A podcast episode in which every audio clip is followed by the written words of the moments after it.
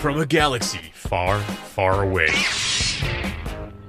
And a bookshelf straight out of the 90s.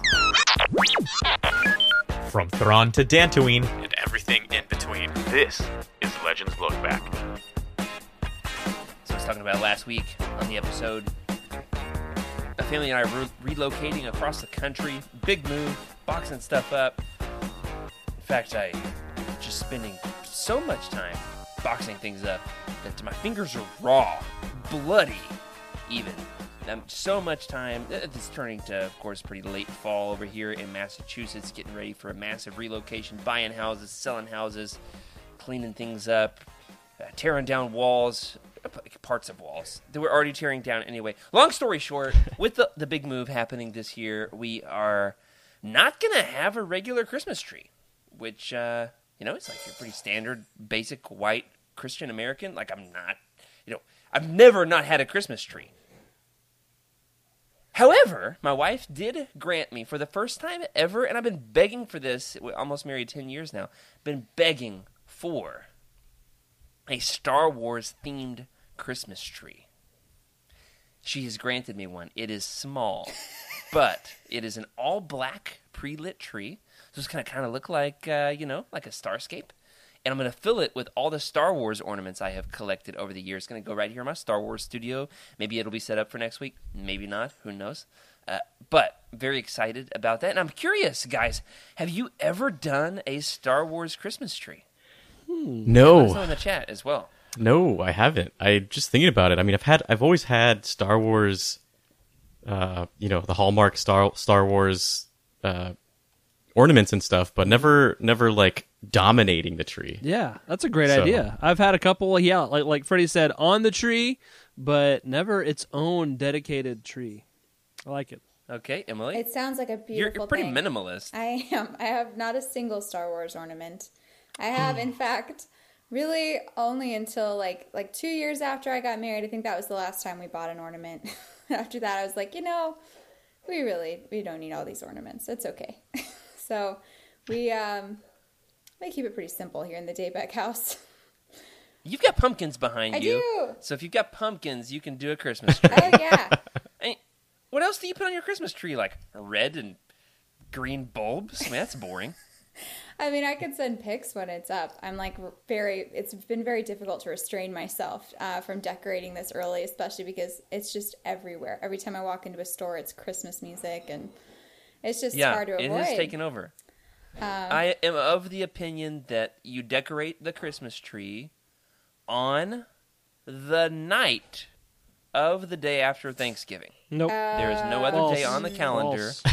no other day on the calendar in which it is appropriate and as is a tradition in my home and it has been since maybe 1999 2000 i'm trying to think about what year this album was released we always do it to the exact same album every single year you want to guess what it is i'll give you a hint it's very fitting with the theme of this podcast Taylor Swift, something. no that is a utini we have a lot of swifties on the team at utini uh, chief among them I, I, would, definitely be represented it is NSYNC christmas Oh, nice. Um, it was the first CD we ever owned. I remember being like, "This thing is so cool! It's so shiny!"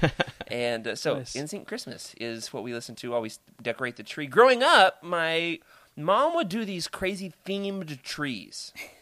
So one year the the tree, I kid you not, one year the the theme was fruit.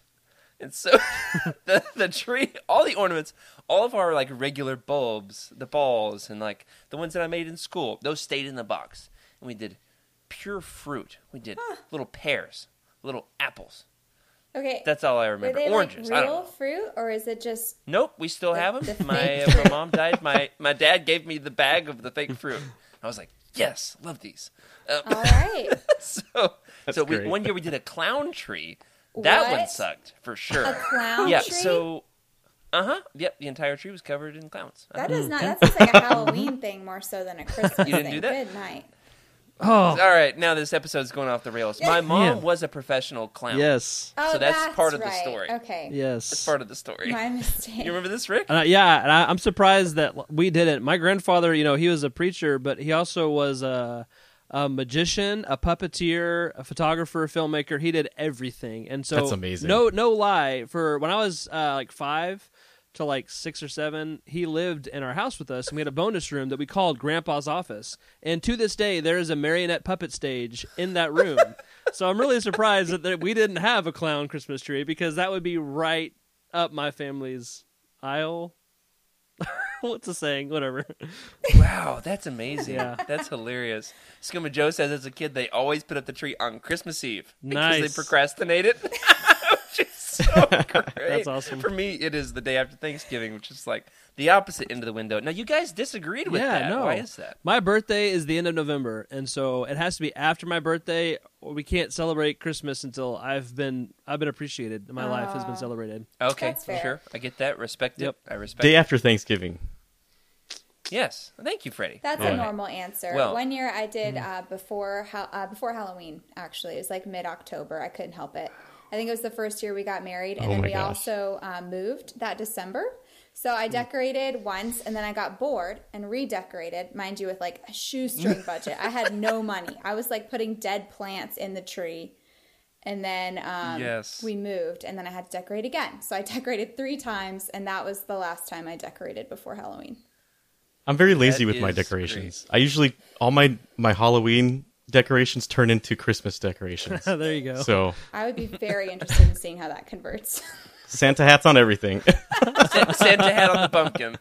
Santa hat on Jack Skellington. Yeah. Oh my gosh. Freddy Krueger with a beard and a Ghost with a Santa hat. yep.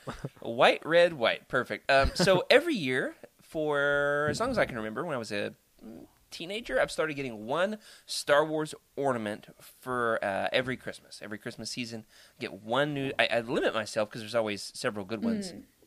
So at this point, I've collected, I think, just the right amount for one small tree. We're about to find out. We're going to find out. I've got an X-wing. Uh, I've got these were last year's. I might have got two last year. I don't know. Uh, I've got Baby Yoda nice, uh, nice. Going on the tree. What's fun is he kind of looks like an ornament. He does. Yeah. Yeah. Like he's a ball. It's more of an egg. Mm-hmm. Anyway, pretty heavy though. Got to put him on a sturdy branch.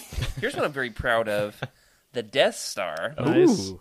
The Death Star going on a tree, and then it blows it up when it's done with it. Oh. So these are going to go on the tree So very like soon. fire Very excited about that. Let me ask you this though. I have yet to decide what this year's Star Wars ornament is going to be. Hmm. Right here, live. Mm-hmm. Do a live show if you're an audio listener. This is live every Thursday night on YouTube.com slash Utini, where you can join us live in the chat. You, if you are live here with us tonight, get some input. Hmm. Or, of course, you can jump over on the Legends Look Back Discord channel you what is it uh utini.com slash discord is how you can join there you can chime in weigh in on this hey what should be my star wars ornament this year should i get an actual ornament or should i like buy or make an action Oh. figure and tie like fishing line around its neck Oh man. i specifically would like a legendsy ornament what would be a good star wars legends ornament to go on my tree Zeltron. doesn't have to exist we could make it a zeltron, Zeltron. Zeltron. that would not fly with my wife I was thinking, you know, what I was thinking was much worse. Uh, Emily, we haven't gotten there yet, but it might be. I I think those of us who are reading it. Uh, what about the scene from Paradise Snare, just right on that tree? The scene. The uh, religious scene. scene. Sorry, the, Is it like another Oh, orgy? well, have you read it? Have you read the Paradise? I'm reading it right now, so don't spoil it. There's there's the what are they called? The urethras? no, that's not it. The, oh, it's the live show. the uvulas. That's not it. The beasts. I'm gonna that- pass out. I can't. oh. The the big the elephants that vibrate. what? Let's move on. We, With, we've got uh, to get past this. It's a thing. It's a thing. Yeah, yeah. No, They- I know what you're talking about. I I read it. I read it today, but I can't remember the name of them. I'm close. Yeah, yeah. You are. The name of the species of the beasts. I'm so close. I don't know the book. in front of me. I'm gonna Google it. I'm not making this up. No, I, I realize I misspoke. Forgive You're good, me. dude. It's awesome. Husband but, just came uh, around the corner and was like, "What?" Freddie knows the answer, but he's laughing too hard to answer. t'landa Til. Yeah, that's nothing like that. What's it's on the planet Ye- Ylesia. There it is. Ylesia. Oh, man. Ylesia. Yeah. Okay, All right. okay, that's the a little close to Thank you to That's- Skooma Joe. Yep. reasonable. Thank you. All Just- right, uh, just can like get a shot of Aretha. Emily fanning her face. Oh man. I can't, y'all. It's it's. Ugh, my cheeks hurt. Well, Emily I really it. can't. However, uh, it was a great answer. She said uh, Zeltrons. Freddie said the t'landa Til. Ooh. Thank you for Yeah. uh, bringing that one up. Rick, what's your guess? What would be Um, what would be uh, your suggestion? My suggestion, man, would be Luke's severed hand, the forerunner for Luke. You know, that'd be great. Just stick that on the tree. excellent. be excellent. Gripping a lightsaber. That's so good. We could like the thing you do at the Renaissance Fair where you cast your hand in wax. Mm-hmm. You could make one of those. But that would I like be a really it. big Except for it need to be ornament. like- That's like a big severed Right. hand to put on your tiny little tree. we would do one of my kids' hands, which now starts to That sound sounds weird. a little, little off. A severed child hand. Yeah, we're working on it. That's part of the uh. All that's for part the of the Halloween tree. of, of Christmas. Halloween yeah, tree. There we go. Halloween That tree. would work I've- really well in Freddy's house. You know, Halloween to Just put a Santa hat on it. yeah, yeah, stick it in the tree, and then voila, it's Christmas. I've got an extra Thrawn Black Series that I didn't mean to buy two, but I did, and so I. I bought two. thinking- I meant to. We put. All right, we put a little Santa hat on Thrawn. That would work. Tie fishing Yeah. line around his neck. It's an ornament. Yeah. You're really big about the tying of the fishing line. Well, I you I'm redneck like I that. mean, you it's need to display. You need to dangle something from anywhere. Fishing, Fishing line. line. Absolutely. That's the answer. Man. Like your You uh, won't see it? it. Your It's sticky, invisible. sticky cup thing. What a start to this episode. Sticky, sticky boss nass. Yeah, your well, sticky boss nass is hanging from some fishing line. let us That know what your suggestion too. is. Have you ever done a themed tree? What would be a good ornament to put on a Star Wars tree? We'd love your suggestions, but that's enough Christmas. We've got a little bit more gore and dark side lore to get into tonight as we cover Darth Bane Path of Destruction. We're going to finish up our roundtable on one of the greatest Legends books ever written. So without further ado, Rick, roll that tape.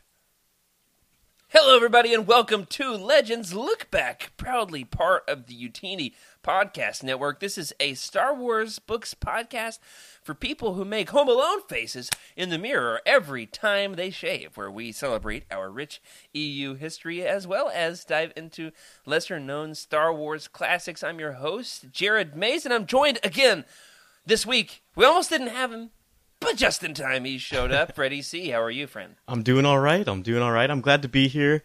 Uh, I, I made a surprise, little surprise video for you guys, so I'm, I'm pretty excited to show that to you guys. Uh, coming up soon, I think it's gonna, it's gonna be next. It's gonna be next. I'm hoping it's. Well, I'm hoping it is what I think it is, but I don't want to say it now. it's supposed to spoil it. But uh, glad to have you here, Freddie. Excited to see.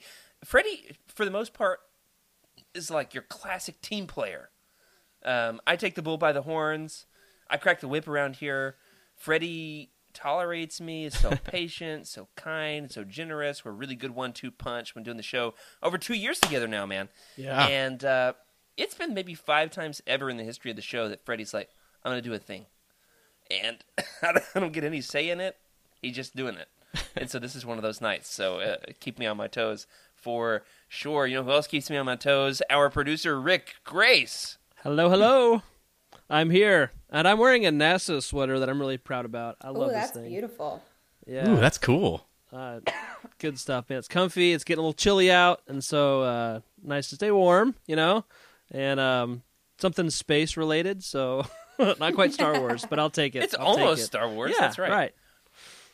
My my kids and I have been watching this show on Disney Plus. One of those things where it was like we need something to watch, and it popped up, and I clicked it. It was. It's called what, Across the Stars. Yeah, Or Among the Them? Stars. Yeah, Among the, I seen just started this? watching it too.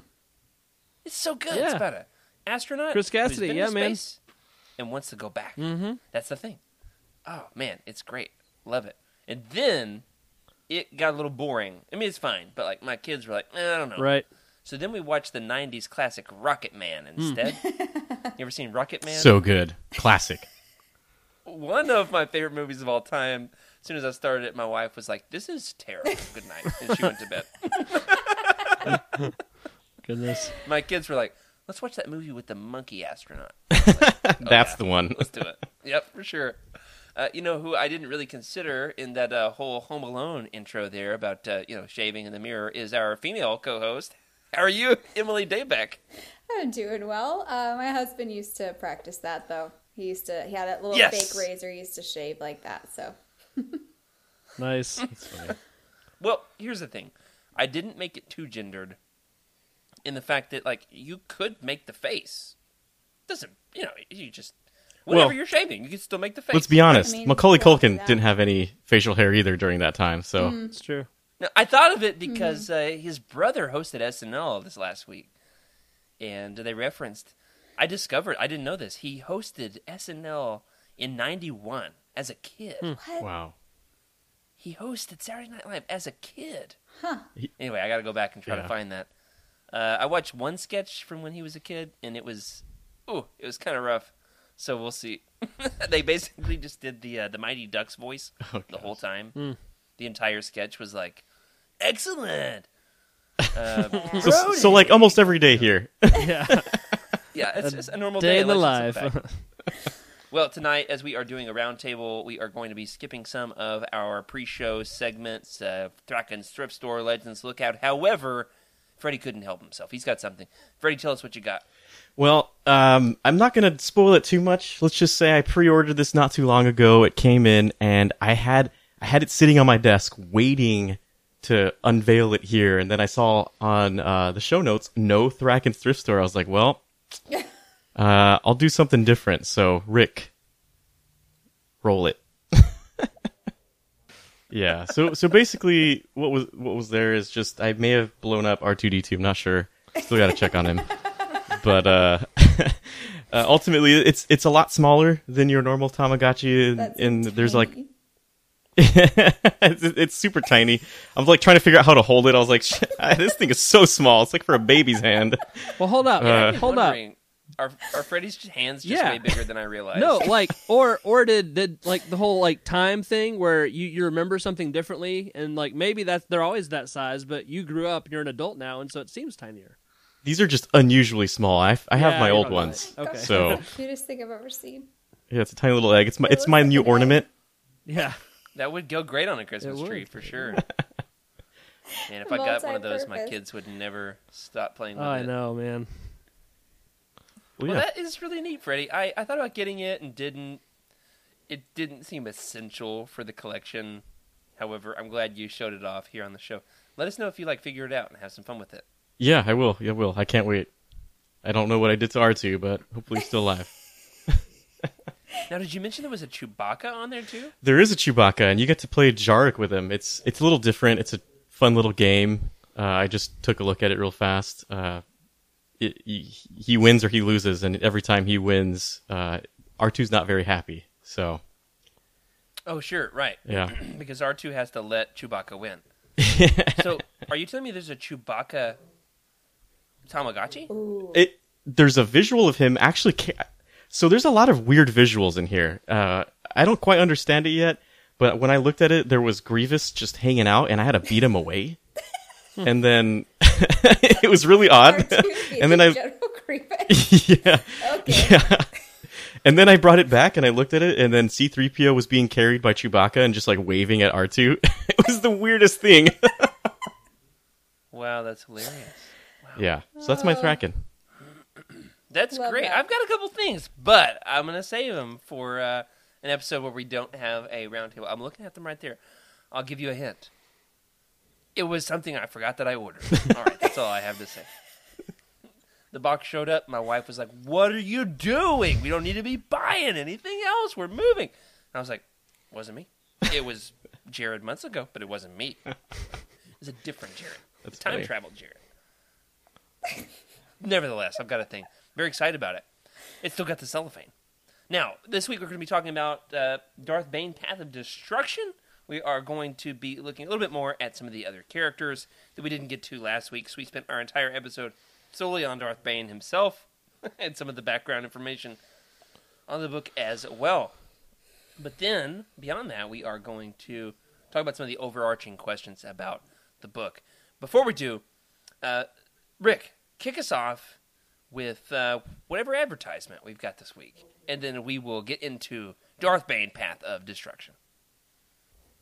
We talked mostly about Darth Bane, the Sith Lord himself, last week, the Bane of the Sith, Bane of you know his father's existence, and then of, well, with as many times I've read this book, he's starting to get on my nerves a little bit, but uh, only because like he takes himself so seriously. But I, I do have a, a kind of a working hypothesis. I want us to ask you know one question about Bane himself before we move on to some of the other characters. All right, uh, let me know it, what you think about my theory.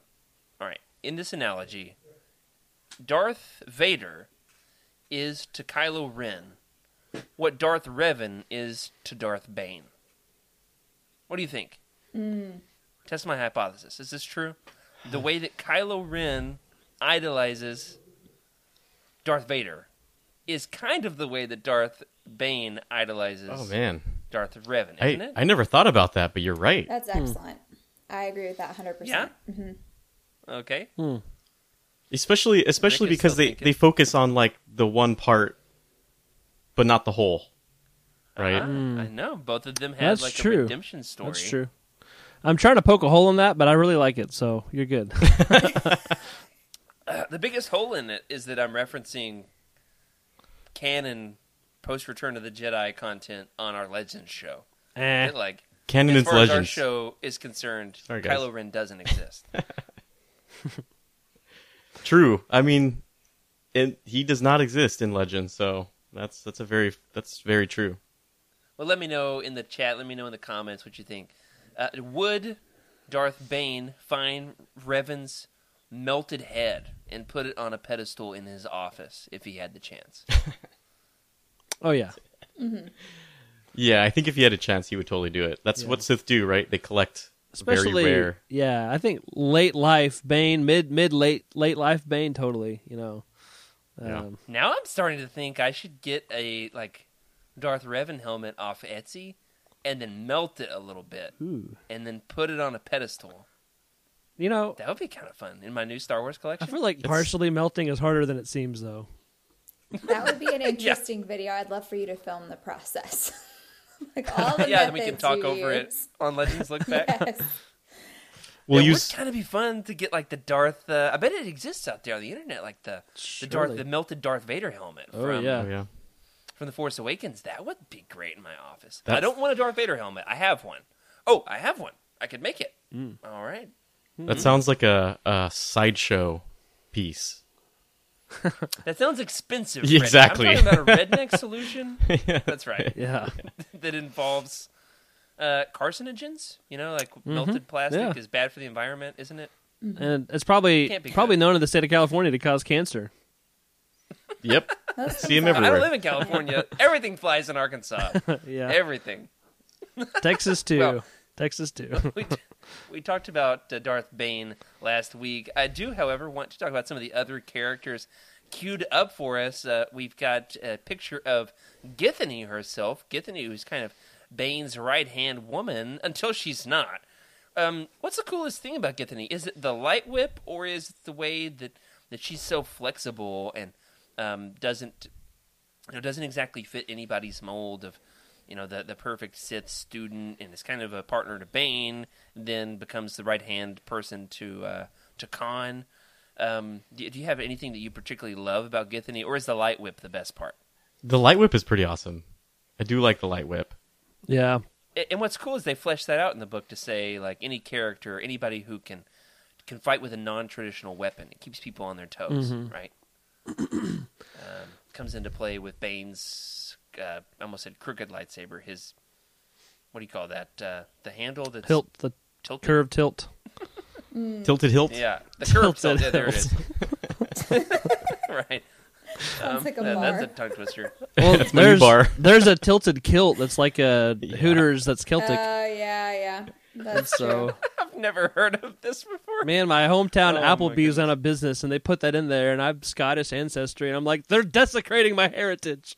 But it's all good. It's so great. Yes. Tonight's episode has me rolling. I cannot stop laughing. I know. We're We're, having a we're hard just time focusing.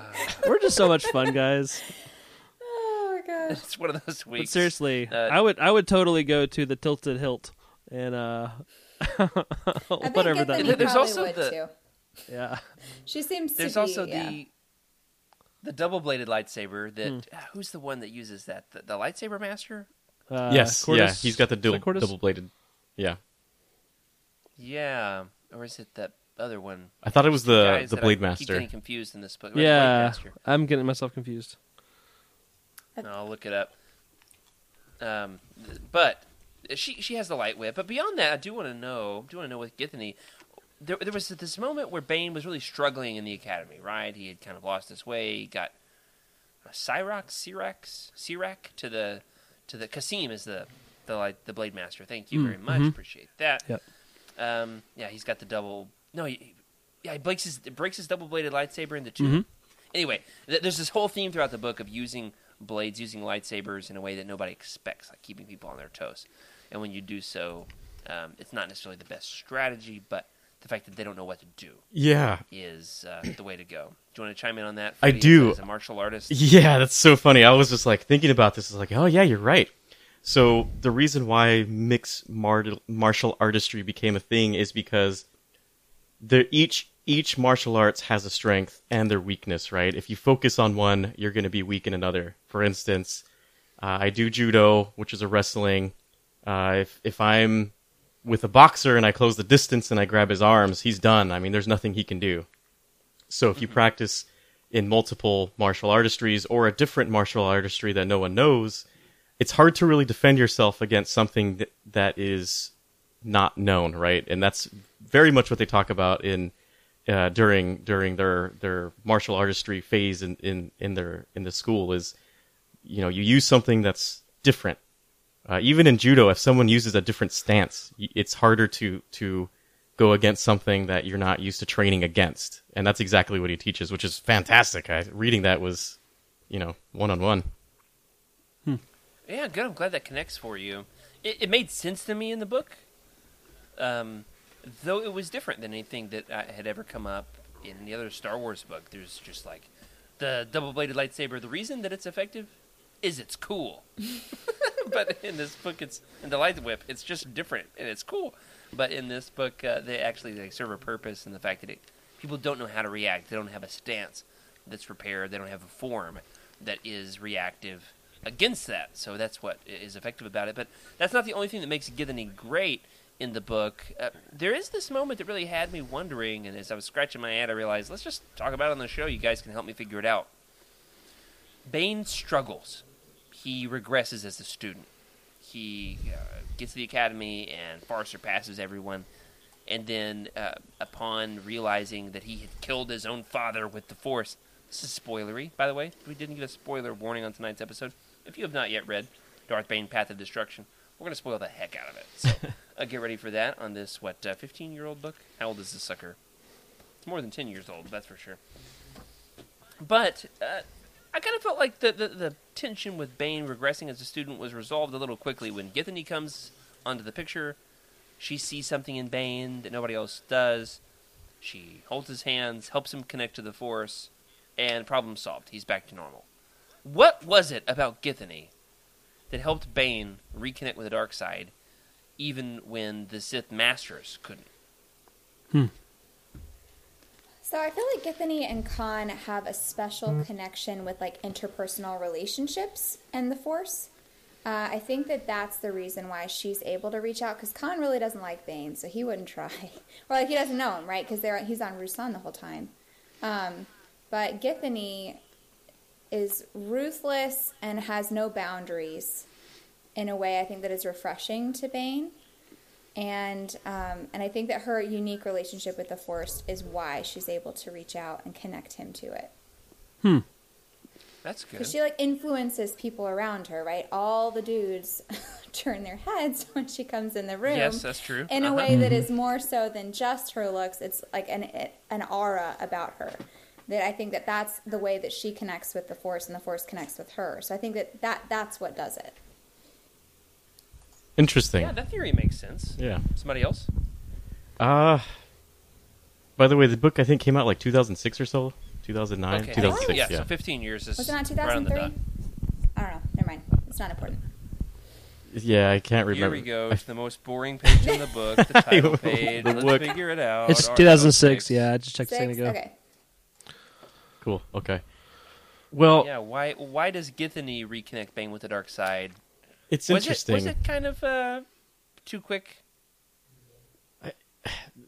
Emily, let me know what you think about this because I, I, I'm, I feel like she's just very raw with her emotions towards Bane, and and she's the only one questioning him, and she knows like, okay, you're strong. I know that you're strong. Why are you being Why are you being like this? Like, what's up?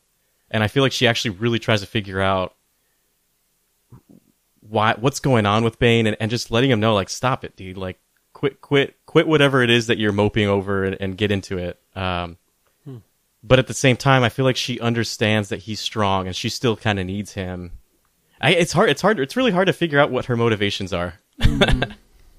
Yeah. they seem to change what do you guys think in a way that's kind of frustrating. Uh, Dominic in the chat chat says that Githany is able to relate to Bane because she went through the same thing, and I I had forgotten about that part actually. That that is probably why she was able to reconnect him when others couldn't.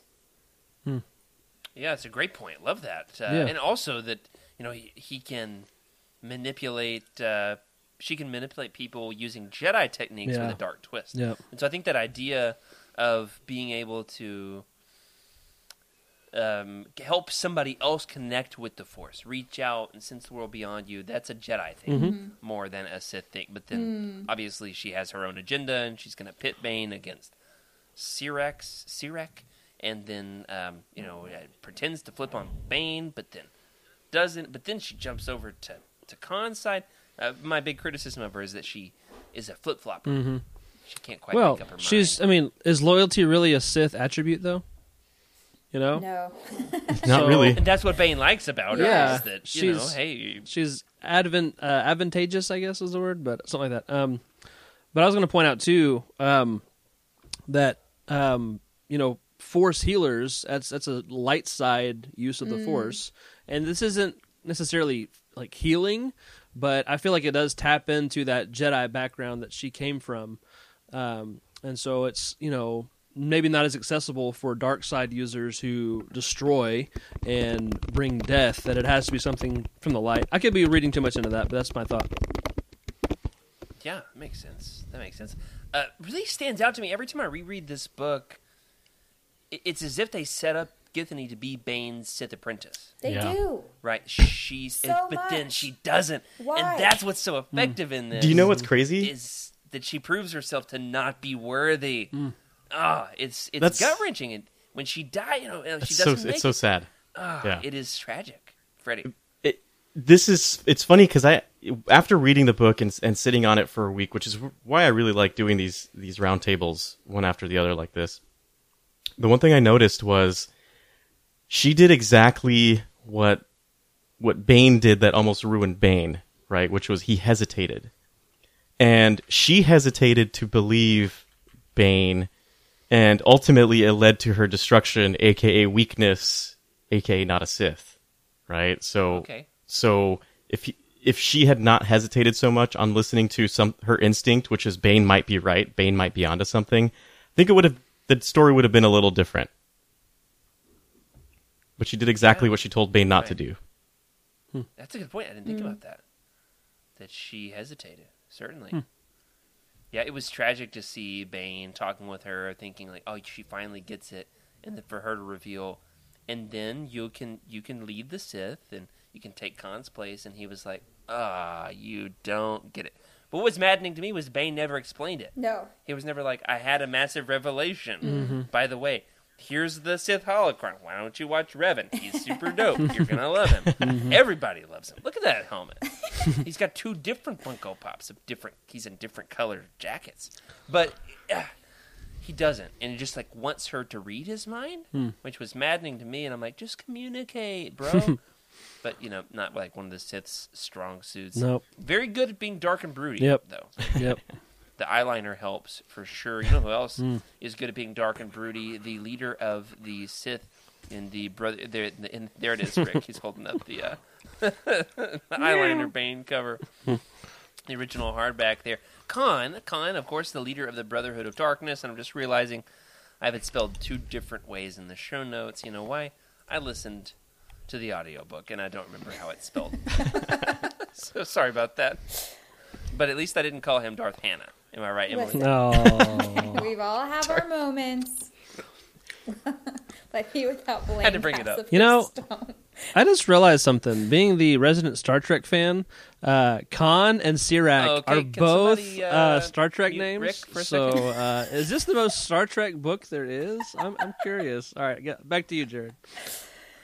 I couldn't tell you because I've never watched or read Star Trek. My mom would watch Next Generation after school as a kid, and I was like, Psh, "This is lame. I'm gonna go watch Digimon in my room." so, in retrospect, cool that my mom was watching sci-fi Yeah. after school. Very cool, but at the time I couldn't appreciate it. I was like, "There's not enough cowboys in this in this space show. it's not Star Wars enough for me." Certainly. Well, uh, Kaan, of course, is uh, different than Bane in the sense that Bane has this deep appreciation for history. Mm-hmm. Uh, you know, basically, he just really loves to play KOTOR and um, is a massive Revan fanboy. Uh, but I wonder, do you think Kaan's Brotherhood of Darkness, like their ultimate downfall, is their disregard for Sith history? That they, that they think they're progressive. Yes. Hmm. What's the quote? Uh, those that forget history are doomed to repeat it. I um, don't know. I don't know. My Sounds history. I right. don't know the Something quotes. like that. yeah, I mean, you have to know where you came from in order to know where you're going, and ignoring the wisdom of age old masters is usually a bad idea. Hmm. yeah. That's Yeah. a good point. I think it's a symptom. I don't know if that's the single, you know, cause, but definitely, uh, mm-hmm. definitely a symptom. You know, I think having a brotherhood of equality among the Sith definitely is counterintuitive for Sith. Um, but yeah, it's definitely part of it. It's interesting the way that Kaan is contrasted on Ruusan with the leader of the Army of Light, Brotherhood of Darkness, Army of Light, uh, and that is Lord Hoth, who I love the Hoth and and uh, Valenthyne Valenthyne Farfalla uh, kind of relationship that they've got going on. The contrast between the two, and then you've got Hoth and Kaan on one side. Um, Hoth doesn't you know in this book there isn't a protagonist. And in books two and three valenthyne farfalla is much more he gets much more space in the book and we do a whole lot more with him. In this hoth is not a protagonist. He's your main jedi but he's not a good guy which i think works really well. What sets this uh, uh, really apart from other villain-centric books like darth plagueis for example though is that you do get to spend some time with really well-developed jedi. He's not a good guy jedi but he is well developed, don't you think? Uh, what do you think is the line in in reading a book like Bane? Like, how much should you be rooting, rooting for the good guys? If if the Jedi were like too likable, would that be a problem for the book? I spend so much time thinking about this. Like, it's important that there's Jedi in this story, Yeah, but that Hoth is lost his way, right?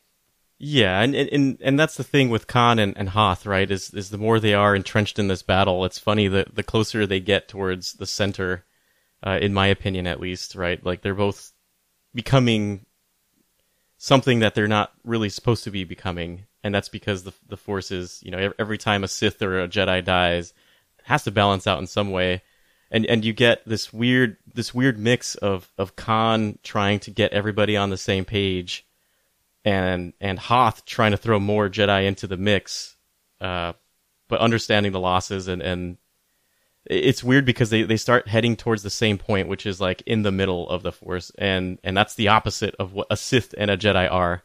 So, you know, it's it's a really And weird. Bane throws it all in the garbage. and Bane becomes the true Sith, right? He's like, look, I'm I'm not going to be the in the middle. I'm going to be on the on the Sith side, and that's where I, you know, uh, we talked about it after the show. Uh, how how his turn kind of you, you could see a few points where where the negative stuff started to happen, and uh, you you start to notice that he's really going towards the very opposite side of Jedi, and in order to counter that, it's going to be interesting to see what comes to the other side, right? And we the rule of two, right? There, it seems like it happened for a while, and we don't get any redemption for the Jedi for a long time because the, the Sith just become way too powerful too quickly. Yeah, that's a great point. Hmm. Certainly. Yeah, uh, is it, uh, Bane does certainly inherit that role.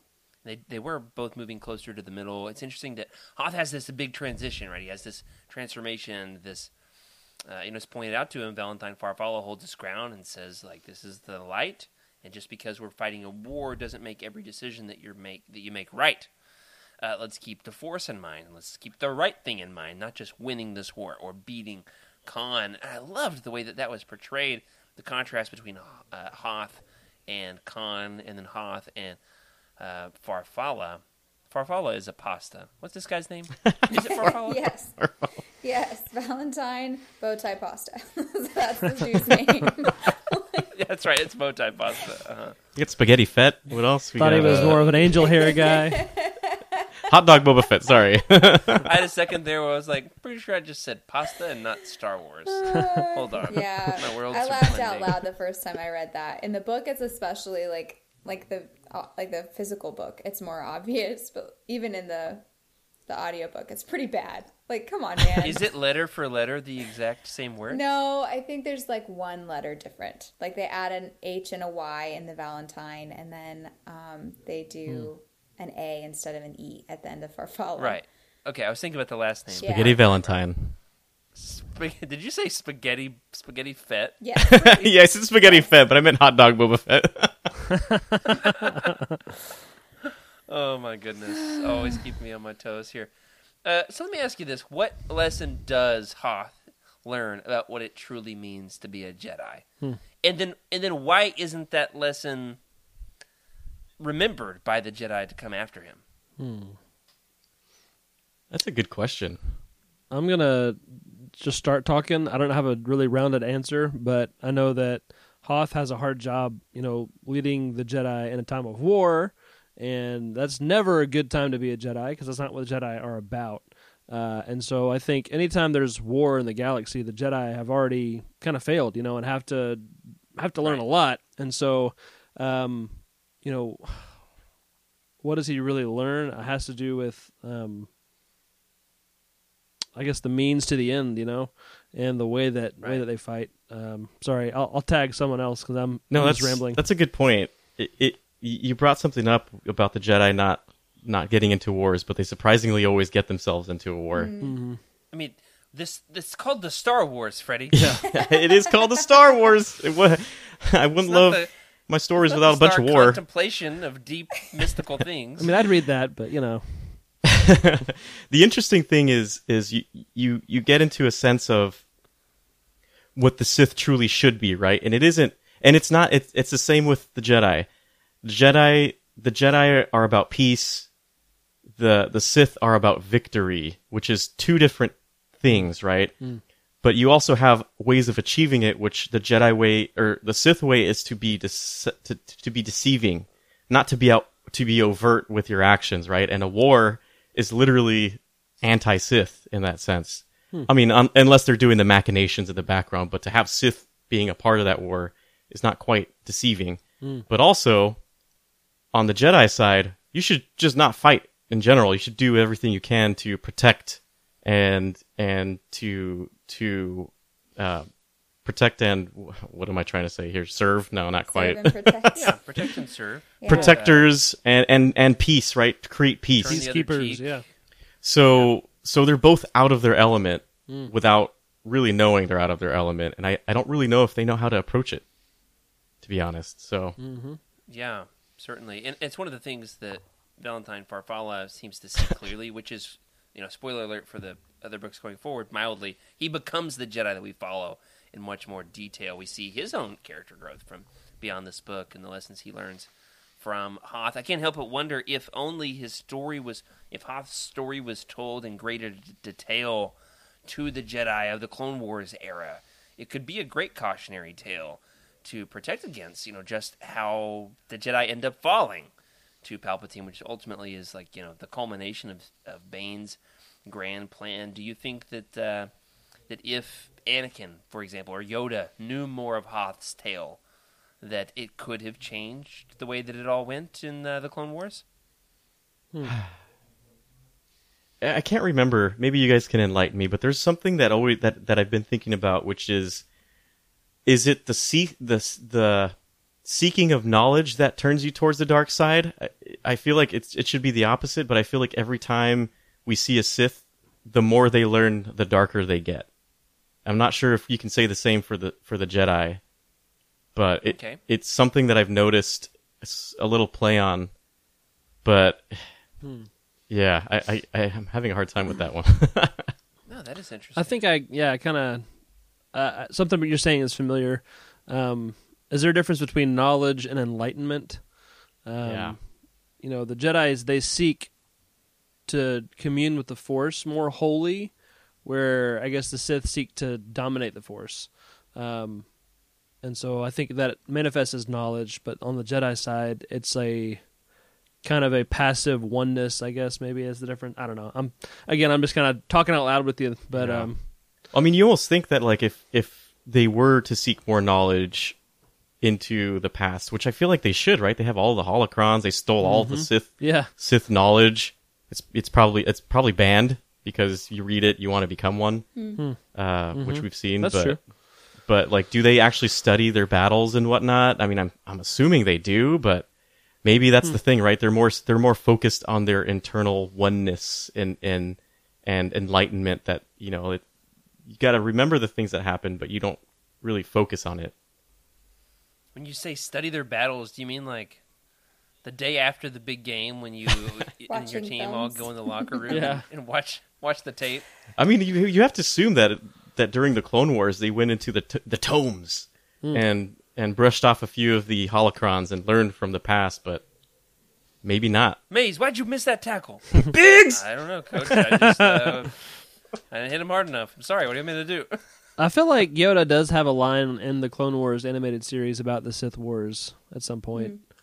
Uh, so I want to feel like I feel like Yoda is the one that has the most you know knowledge about history.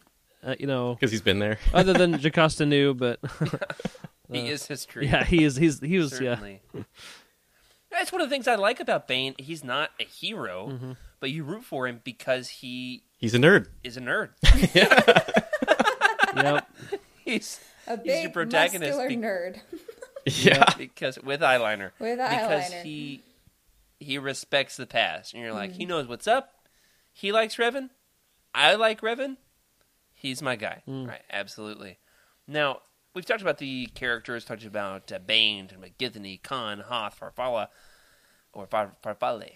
Yeah, I don't know. I have to ask my wife's Italian cousins. Uh, but as I got to reading this, we talked last week about how it was a little bit disjointed. Is like this segment of the story, and then there's this segment of the story, and now we're moving on to okay, the whole last third of the book is the adaptation of the Jedi versus Sith comic. Got it. Okay. I didn't used to see those seams like I do now, maybe because I've read the book so many times. But I do wonder, do you have a favorite segment, like a favorite scene, a favorite setting? Oh yeah. You basically have four main settings in the book. You've got Apatros, where Bane is a miner. You've got uh, the Gloomwalkers, uh, where Bane is you know leading his squad, which is the smallest segment of the four. Uh, Korriban, where Saint, where Bane is a student, and then um, Ruusan, where he comes in and blows stuff up. What's your What's your favorite of those four segments in the book? Uh, Rick, let's start with you. Um, so hmm. I think the most important is what happens on Ruusan, and it kind of feels a little little rushed, maybe. But I do think that what I want the most of, like what I would have been okay with extra chapters, is more Gloomwalker stories because that was really cool. It's a totally different Yeah. genre, and it was just I enjoyed it. So um, either of those two. That is a good point. It's a different genre. I, I'm feeling like there's a short story out there somewhere. Oh, yeah. message Trev. I think that's Don't right. do it right now because he's asleep. No, that's okay. Let him know. Other side of the world. I think there's a Gloomwalker story from Star Wars Insider or something. We'll see if we can find it. Plug it for next week. Um, Emily, what um, what was your favorite of the four segments? It's a good question. Um, I think I liked his time on Korriban the best. I understood the nece- the necessity of Apatros, but I didn't enjoy reading it. You know, it kind of stinks to just like read how people are beaten down and beaten down and beaten down, like how people have terrible relationships with their fathers. But you need that part of the story to understand why he would be willing to do anything to get off of that planet. So like it kind of sets the stage where he's you know, it, it's a it's a dire mood. And then like you move on to Gloomwalkers and you're thinking, okay, this character could redeem himself. And then it goes Yeah. right back deep into Korriban, and again he comes back up to the surface and is like, "Oh, well, maybe after I killed that one dude, maybe I'll come back to the light." Like you, may, you think maybe he has a conscience, and then nope, deep dive into the dark side. And Ruusan was not my favorite. I actually, I, I didn't really like him when he got to that stage. Um, Well, when his first moment is he smashes a guy's face. yeah, that was a little far. It was for begging me. for mercy. Yeah. Yeah. It was quite brutal. In the comic, it works really well. This is like Jedi or the soldier's like dying, and he's like, "Oh, help me, Lord Bane!" And he's like, "I'll smash your face. That's what I'll do." Yeah. It's like Bane is here. Better beware. It's like he stops communicating. He stops caring about anything except for his singular mission in life. And I mean, that's his transformation into becoming a true Sith Lord. Uh, but it's not very fun to read about. Anyway, That's a good thing. yeah. that was It's- my uh, long, drawn out answer. So we've got two Emily, segments that's- taken so far. You said you said Apatros is your favorite. Uh, Korriban. Korriban, yeah. I'm a great listener. Sorry. Uh, it's okay. Just Freddie, one what's yours? thing, So Emily. got One two of of the- the four taken so far. Yeah, I'm gonna break the rules again as always. But Emily, one thing I wanted to bring up is is everything you just said literally talks about the name of the book, Path of Destruction, and literally the end, Oh, right? Like he he is his his soul is like destroyed if you were to look at it in that sense, right? Like he is a Sith. Like he's he's not coming back as a blue glowy. End of story. yes, I love that you said blue glowy. That's mine and Freddie's inside joke.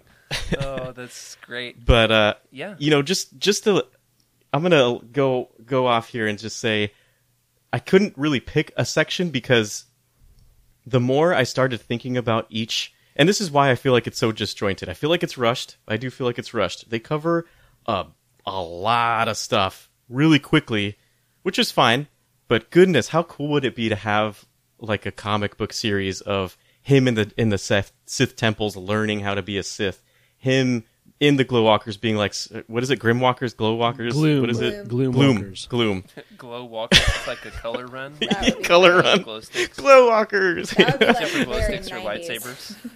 Glow up, Sith. Okay. That's all I got. so uh, it would be cool to see him in in that group being an elite soldier um and then seeing him being trained and then seeing like the sith battles and how how intense those must be and, and how how scary it must be to go against a sith right? Like that's got to be a scary thing because they're they're just so intense right? There's nothing to say about it but just intensity and power.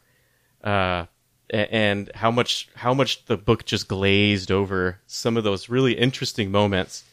Um, so it's hard to, and, and that's why I feel like the more you read it, the more you start to think about those things in detail. Of like, well, I wonder what that could have been, right? Like we watch Star Wars. Yeah.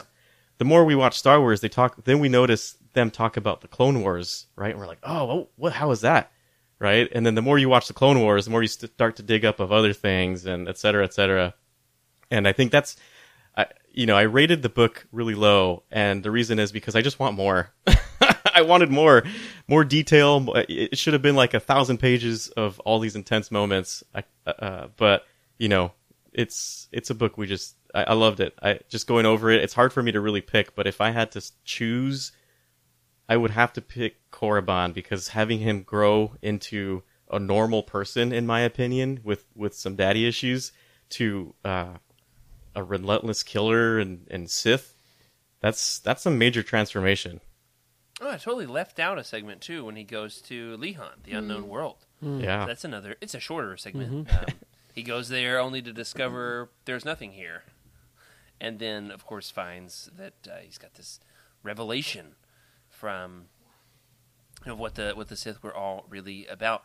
Now, uh, the rule of two, of course. Um, is developed uh, more in the second book. However, it's it's developed in this book. I, I do before we get on to that. I do want to say I think my favorite segment is Apatros. I, I like this time around. uh, It's really Karpyshyn's versatility as an author. The fact that he can write such a great war scene, and he can also write uh, such a great like you know training montage into the climactic battle. But there's like 30 pages of a card game that is one of the most riveting scenes in all of Star Wars books. The card game at the beginning on Apatros against the uh, you know where they're having political discussions with the commander and the ensign. I, I was out running while listening to that scene. I listened to that entire scene, start to finish, all, all out on one run, and it, like I was running faster and faster every mile. I could not have loved it more. I was like, maybe that's because I'm in my 30s now, and uh, found the political discussion very nuanced.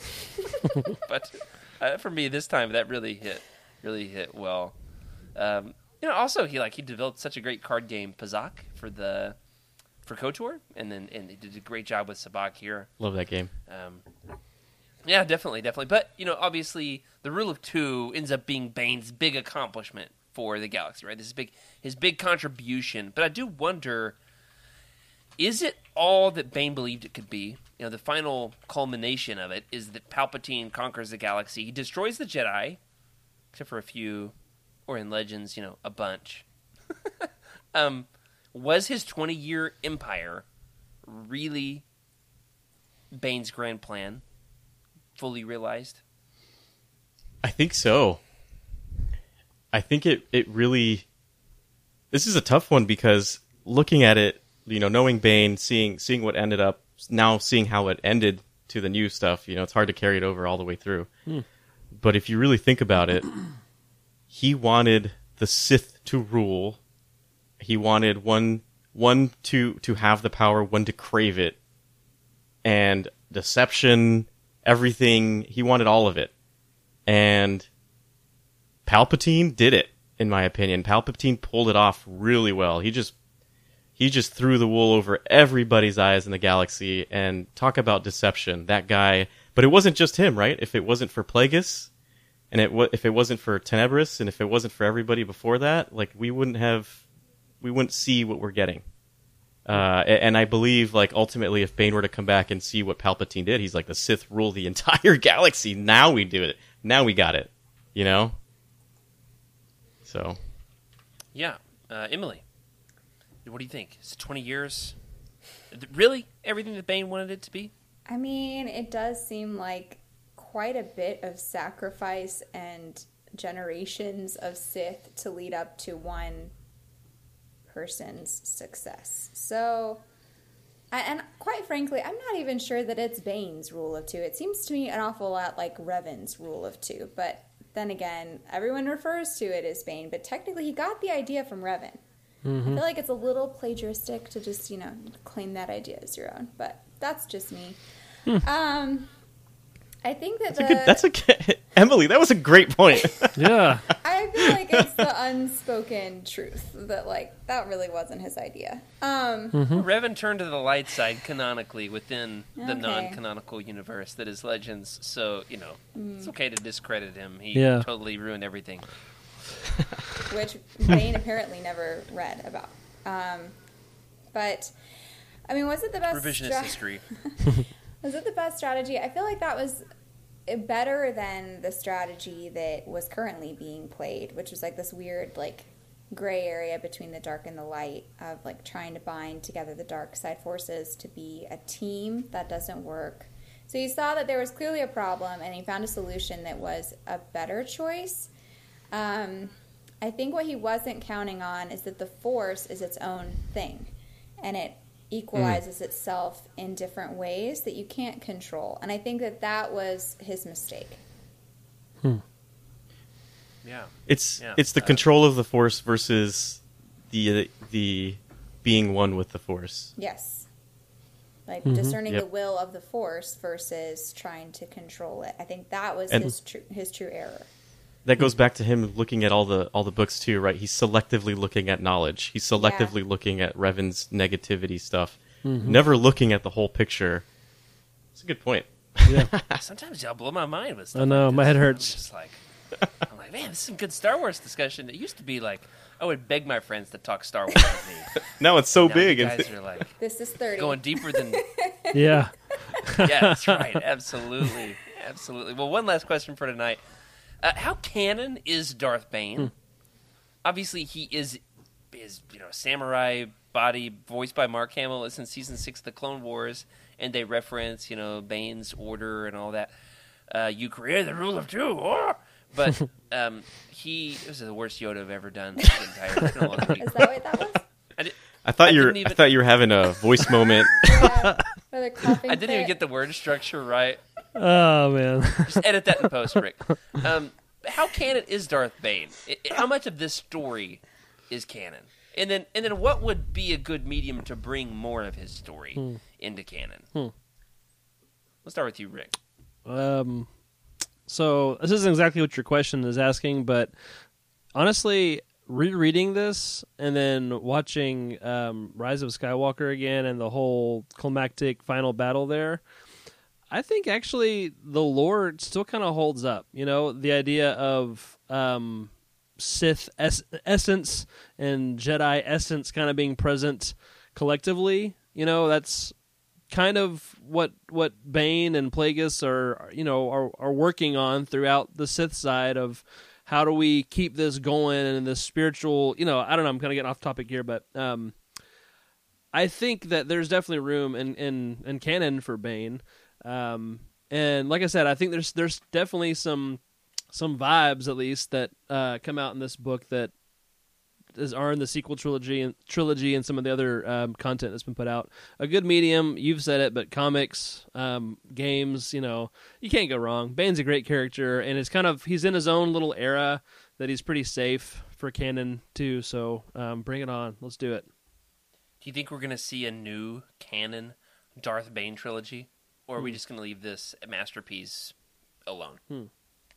I think it should be left alone, personally. It's famous enough that you don't need to make it canon for it to be recognizable. We've That- got three Thrawn trilogies. I like Bane deserves at least two. Two would be perfect, wouldn't it? That'd be cool. yeah, it'd literally be one embodying the power and one craving it. You know, canon legends, hmm, man. Um, Yeah. Uh, Freddie, Good one. how canon is Bane? How canon is Bane? And then what would what would you do with Bane's story if you were to cross that bridge? Okay, I'll tell you one thing.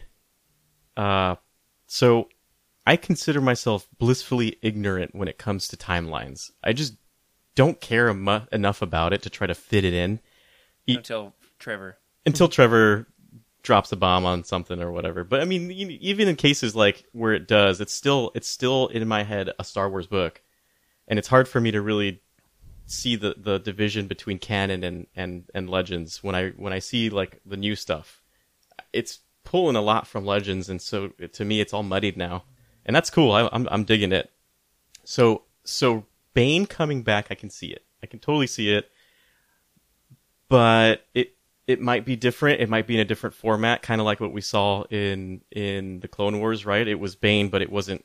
It was Bane by name, right? Like we we didn't really see too much else that that specified. Oh, like you know, he's we didn't see any of his background or story. He was just the character of Bane in that time, uh, which was cool. So in that sense, like it'd be cool to see something of of that nature, and maybe I, I would like a little bit more mysticism involved with some of this, right? Like I it, Sure. I feel like this was a very uh, gritty war story kind of thing, but but I feel like if if we did go back into Bane's time, it'd be so interesting to see like the martial artistry of everything. I mean, I've been thinking about that with Darth Maul. I'd love to see Darth Maul as a kid and like what what kind of intense training he went through and how he grew I up. want that young Palpatine series where he's training a young Maul. yeah, yeah, yeah. Fixated on that these days since that Matt Smith news story came out. Yeah, I mean, I could keep rambling about how to how to me like Bane is is as canon as everything else right now, and and it, you know it, it's hard for me to really separate it, and the fact that he's been in in canon, it, it's it he's to me it's both right. He fits in he can fit in both stories, but I definitely would like to see something different if they come out with it. Yeah, definitely. Uh, Emily, you want to chime in on this one? Sure. Um, I think I would really prefer to see to like see it in a mini series. Um, not necessarily just the Bane story, but kind of the background of the Sith. I think that in the films Yeah. there except for the last film, there really hasn't been much knowledge about the Sith. You really do have to dive deep into books. And I think that the fandom would really be well served with being able to visually see what the dark side is and like what's happening kind of behind the scenes. Yeah. You know thought. what's that crazy? I don't know. Like, okay, l- let me know what you guys think. Emily, let me know what you think about this. Do you think Disney would focus any energy on the extreme negativity and, and intensity of the Sith and make you like that? Because technically the Sith are supposed to be very unlikable, right? And part of me has a hard time thinking that Disney would ever create something that shows you like that because then they're going to be cool and people are going to want to be Sith, right?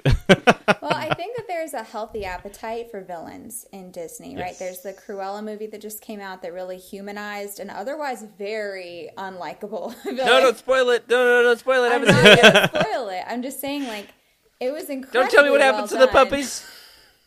Emily put it right. Yeah, you're, Yeah. you're good on that one. I think that there's an appetite for it, and I think that this, the Path of Destruction book, I think does a really great job of showing Hmm. you how human Bane is and how your choices really do affect your, the outcomes, and how if he had only made different choices, it would have been different, and it ultimately it could end in his demise. Like you could still tell a moral, like there could still be a moral to the story while making him a relatable character and one that would stand with Vader. You know. Yeah.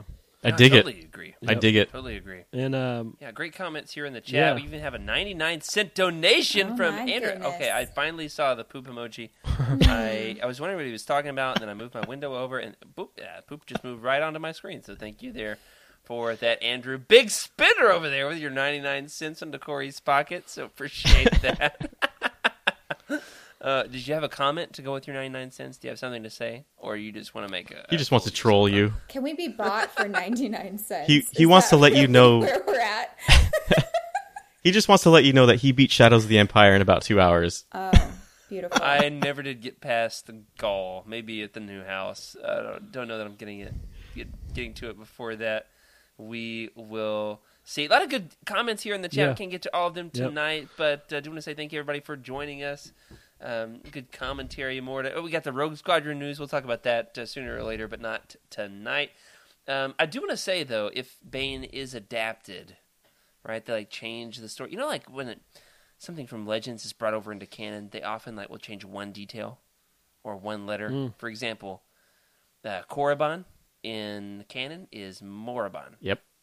right? Change one letter. I would like to see Darth Zannah changed to Darth Hannah. Good night, everybody. That's it. That's all I have to say. Oh, uh, If you are following along with us at home, sorry, Emily, I had to do it. I'm still waiting along for with us Darth Karen. want, That would just be. oh man, fantastic. shots fired. Pew I pew. bet she's a professional clown in her spare time. Thanks. That was my mother's name. Thank you. Can we just meet in the middle Uh, and just just Darth Anna? just Anna? Yeah, Hannah? I, I dated one. She broke up with me, so she's definitely Darth. Without the I You should put a, an apostrophe sure. before Yeah, the there you go. Anna, so it sounds like an accented. Hello there, Anna. Anna. Just enough. I'm- or with like two A's at the beginning. Can't believe Yeah. I just did that. Never gonna do that again. I'm here for it. You know what else I'm here for? Our next roundtable coming up on December 9th. We are going to talk about the Boba Fett Blood Ties omnibus that was just recently released on November 9th. So, very excited about diving into that one. Uh, in the meantime, hey, thanks everybody for joining us this week.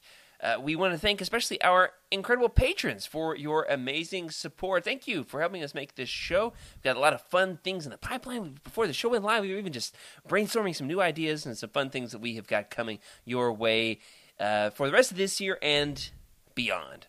want to thank especially our uh, high ranking patrons Cheryl Bell, Patrick Ortiz, Carl Sander, OK Indar, and JG Kars on our Jedi High Council, as well as Elizabeth Cloutier, Jason Mitchell, Sally and Chris Eilerson, Freddie C., Earl Q., Tyler Latour, and Matt Billington on our Alliance High Command for their amazing support. Well, that's really become a mouthful these days. So, uh, very excited to have more people there to mention as well. Remember, of course, uh, sub to the channel here on YouTube. Leave us a review in your podcast platform of choice, and we could use the boost. That would help more people to discover what we've got going on over here in our obscure corner of the internet. If you would like your thoughts read on the show, you can email us at legendslookback at utini.com. You can send us a message in the Legends Look Back Discord channel. Leave a comment on this episode on YouTube.